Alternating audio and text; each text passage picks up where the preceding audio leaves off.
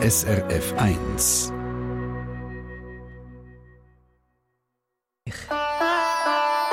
SRF 1 Die fünfte Schweiz.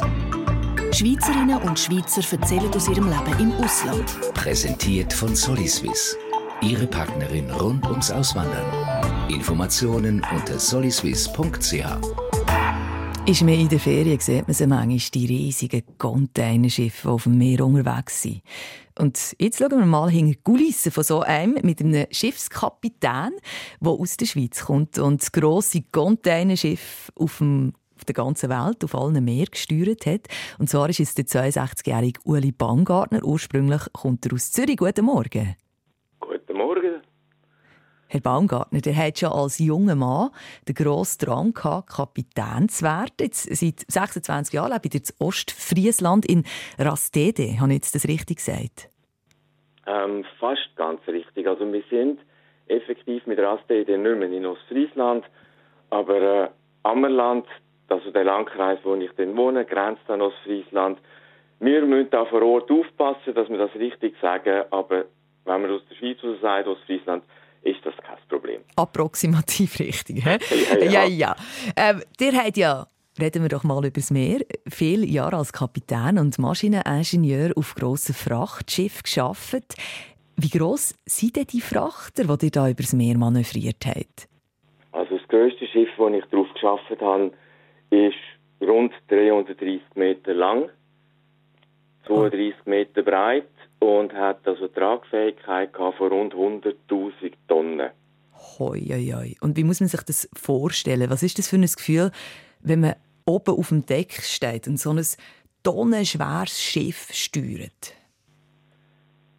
Es ist also eigentlich etwas völlig Alltägliches, wenn man da eigentlich seine ersten zwei Reisen gemacht hat, weil man sich so daran gewöhnt.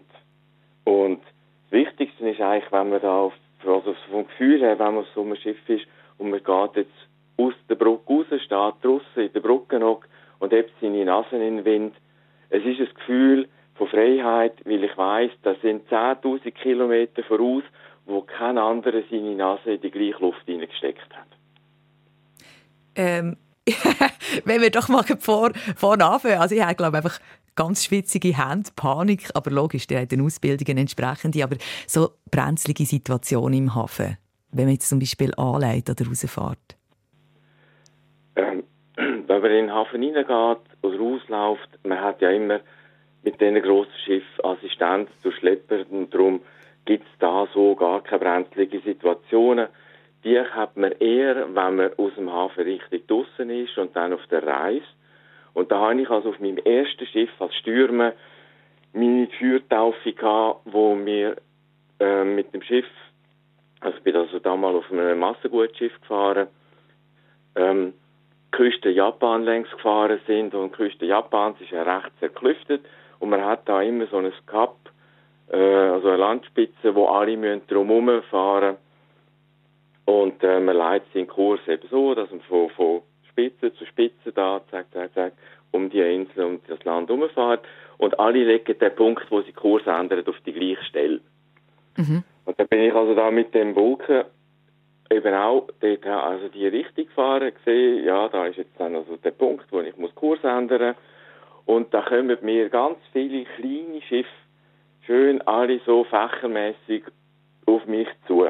Oi. Und ich, ja, also wie gesagt, meine erste Reise, ich habe noch nicht so richtig gewusst, was mache ich. Habe mir das angeschaut und habe gesagt, also äh, ich kann jetzt nicht Kurs ändern nach Steuerbord, also nach rechts, wie man es sollte, weil dann laufe ich auf Land. Auf die andere Seite ist auch nicht gegangen, es sind auch Schiffe gekommen und dann habe ich also das einzige Mal in meinem ganzen Leben meinen damaligen Kapitän angerufen und gesagt, ich brauche Hilfe. Der ist raufgekommen, hat sich das angeschaut und hat dann gesagt, a third. You know, one inch is as good as one mile. Keep course. they are small, they give way. Und weg ist er gewesen. Also zwischen einfach gesagt, er gesagt, du bist auf dem grossen Schiff, die Kleinen haben Angst genug, du fährst so weiter und fertig. Und sie sind ja noch ein bisschen agiler, oder? Ganz genau. oh, Wahnsinn. Okay, gut. Aber das muss man mal durchstehen, oder? Ich denke, wir haben ja, wenn wir an grosse Schiffe denken, immer die grossen Unglücke im Kopf, oder? Wenn man jetzt so denkt, ähm, Kreuzfahrtschiff, wo da auf Land sind gelaufen, oder Titanic, all die dramatischen Szenen. Solche Sachen sind am Schluss nicht wirklich Alltag. Nein, das ist also definitiv nicht Alltag. Und bei diesen Unglücken ist eigentlich immer der Hauptfaktor menschliches Versagen. Mhm. Dass ein Mensch wirklich einen Fehler gemacht hat, eben, wo dann im Endeffekt mit der Kettenreaktion zu dem Unglück geführt hat. Wenn man jetzt auf so einem Schiff ist, wie dir sie war, der hat vorher die Ausmaß beschrieben vom Größten, oder? Wenn ein Schiff ja. 300 Meter lang ist und 32 Meter breit, ist ja wahnsinnig. Wie ist es so im Alltag auf Horsen? Wie viele Leute sind da an Bord? Also heutzutage fahren wir die grossen Schiffe mit im Schnitt 15, 16 Mann. Ja. Das langt. Da seht ihr euch irgendeinen durch den Tag, oder? Ja, man schafft das auch über eine Woche etwa gar nicht zu sehen. das ist ja unglaublich.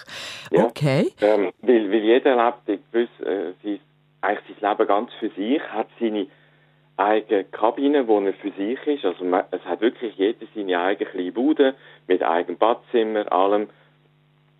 Und äh, man trifft sich effektiv nur zu den Mahlzeiten in Messe. Aber dann trifft man also, sich. Also das ja, schon. trifft man sich, ja. Nur, äh, es ist ja so, also man hat ja gerade auf der Brücke immer jemanden, der da oben wach muss haben. Mhm. Und da gibt es eben auch so äh, feste Zeiten. Also der, der erste Offizier, der ist vom Nachmittag um 4 Uhr bis um 8 Uhr und hat nachts vom 4 Uhr bis am Morgen um 8 Uhr. Der zweite macht vom 12 Uhr bis um 4 Uhr, um Mitternacht bis um 4 Uhr am Morgen und die restliche Zeit äh, 0, ähm, nein, 4 bis 8, das ist nein, 8 bis 12, sorry, jetzt habe ich mich selber verwirrt, ist für den dritten Offizier. Und die sehen sich maximal bei der Ablösung aber eben auch nicht bei den Mahlzeiten, sondern da kommt man also wirklich zehn Minuten vor Wachbeginn auf die Brücke, schaut, wo man ist, kommt noch mal kurz gesagt, über das, das, das ist und tschüss, gute Wach, gute Ruhe, das ist es. Es klingt recht einsam, das muss man auch können aushalten. Für euch war es ein Traumberuf. Gewesen. Warum? Absolut. Eben die Freiheit und ähm, der Umgang mit dieser Technik, aber eben auch der Umgang mit dieser Technik im ganzen ähm, Umfeld, also mit den Naturgewalten insbesondere, ähm, Schlechtwetter, Seegang, ähm, das ist so immer die besondere Herausforderung und das ist das, wofür man als Seemann im Endeffekt einfach das Gespür muss haben und wo die Zufriedenheit gibt, wenn man so Schlechtwetterfront durchgestanden hat und das Schiff sicher eben in den nächsten Hafen gebracht hat. Das ist so das Gefühl ganz tief innen. Der Kampf und das Zusammenschaffen mit den Naturgewalten, das ist es. Als Schweizer ist man ja jetzt nicht prädestiniert für das. Also wir würden jetzt vielleicht mehr an Berge denken als an Meer. Trotzdem hat er den Traum umgesetzt.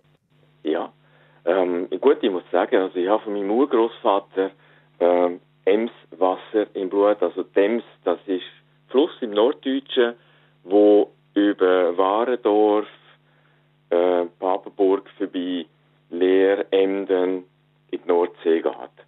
Aha. Und ja, das, irgendwie hat das einfach durchgeschlagen bei mir. ja. Ja. ja. ja. Und ähm, Ende 70er Jahre hat ein Hamburger Journalist mit seinem Segelpatent und 200 Dollar sich auf dem panamesischen Konsulat ein Patent gekauft, um als Stürmer auf einem grossen Tanker zu fahren und hat das hinterher in einem Buch beschrieben. Das Buch habe ich also damals eben als äh, junger Mann in die Finger bekommen, habe das angeschaut, habe das gelesen und gesagt, mega, ich mache es, aber ich mache es richtig. Und das war für mich der Einstieg in die Seefahrt. Der hat es umgesetzt und der hat eure Frau Silvia, die ebenfalls ja. Kapitänin ist. Wie hat ihr ihn kennen? Ja, ganz einfach so an Land auf einer Geburtstagsparty. Aha. Unter Freunden. Ja. Jetzt kann ich mir vorstellen, wir reden ein bisschen die gleiche Sprache. Man ist aber wochenlang voneinander getrennt. Wie geht man da mit der Beziehung um? Ähm, Weil wir also beide noch gefahren sind, hat es ja die Möglichkeit noch nicht so gegeben, über Satellit und über äh, Nattel und so weiter miteinander zu kommunizieren.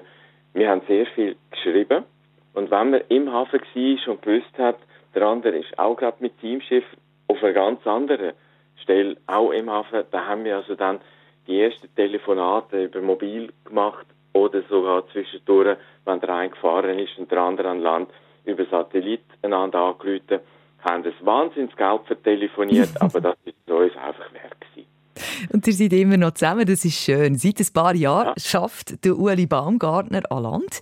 In einer Reederei bildet angehende Schiffsmechaniker und Seeleute aus. Also ein abenteuerliches Leben auf See, wo er tauscht mit einem eher ruhigen Leben in Saarland. Wie es dort zu und her geht, das erzählt er gerade noch.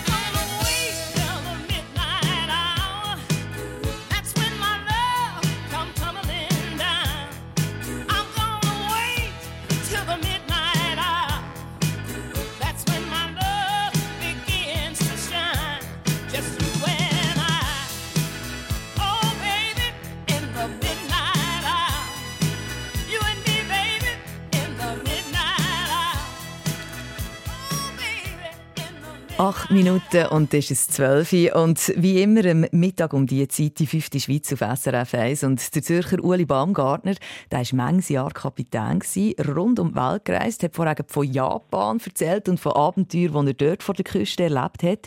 Mittlerweile lebt er mit seiner Familie an der Nordsee in einem kleinen Ort, der heisst Rastede. Und für uns, um es so ein bisschen in Zusammenhang zu setzen, also das ist so ein bisschen Grenze Ostfriesland. Und der Uli Baumgartner, da stellen wir vor, also wenn ich Ostfriesland höre oder einfach Nordsee, viel Wind, grüne Landschaft, weidende Kühe.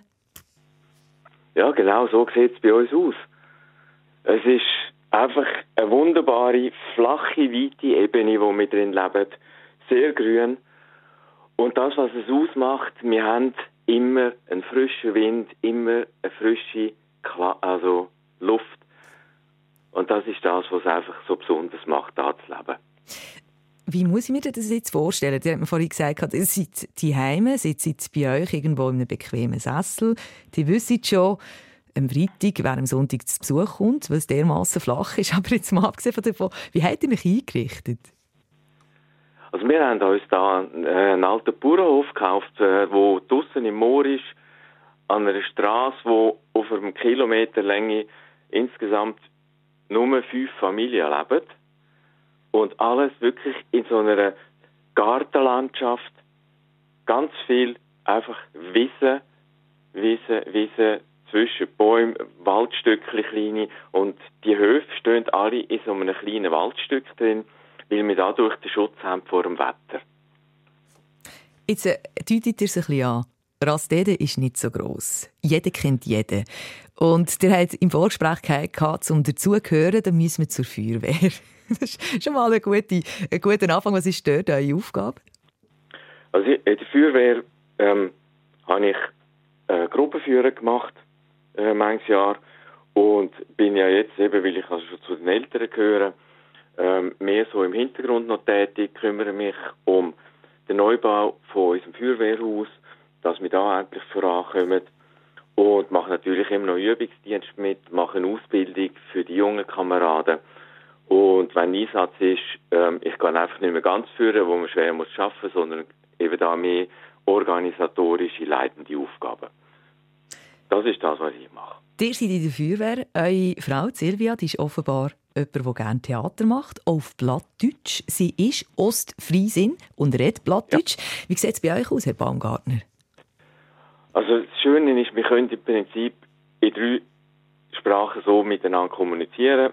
Sie redet ihr Ostfriesenplatt, ich rede Schweizerdeutsch. Äh, wenn wir das so wechselweise machen, kommt kein anderer mehr mit, was wir sagen. Oder wir reden, und das ist das meiste, einfach ganz normal Deutsch, äh, weil das hat sich so, ja, ergeben. Das ist eine Alltagssprache da. Ähm, das Plattdeutsche ist ziemlich weit zurückgedrängt. Es wird nicht mehr so viel gesprochen, wie es eigentlich schön wäre, um die Sprache erhalten. Und darum ist es umso wichtiger, dass es so Sachen gibt wie Theater, wo noch wirklich in diesen alten Sprachen stattfindet.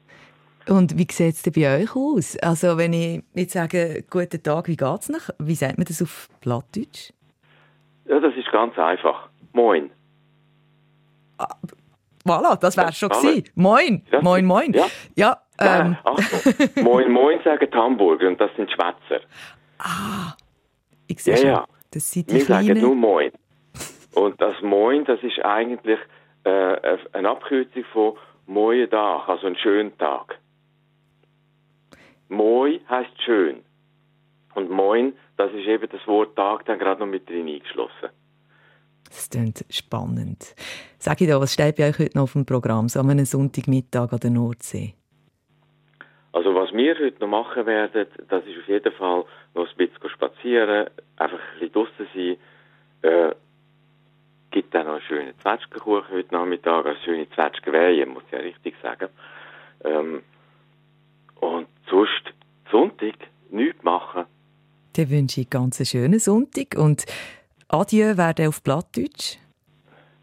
Ja, moin. Nochmal moin. Der Uli ja. Baumgartner war das. Herzlichen Dank, eine spannende Auswanderergeschichte und am nächsten Sonntag gibt es selbstverständlich wieder eine, dann schalten wir auf Neuseeland. SRF 1 Die fünfte Schweiz. Präsentiert von Soliswiss. Ihre Partnerin rund ums Auswandern. Informationen unter soliswiss.ch. Eine Sendung von SRF 1. Mehr Informationen und Podcasts auf srf1.ch.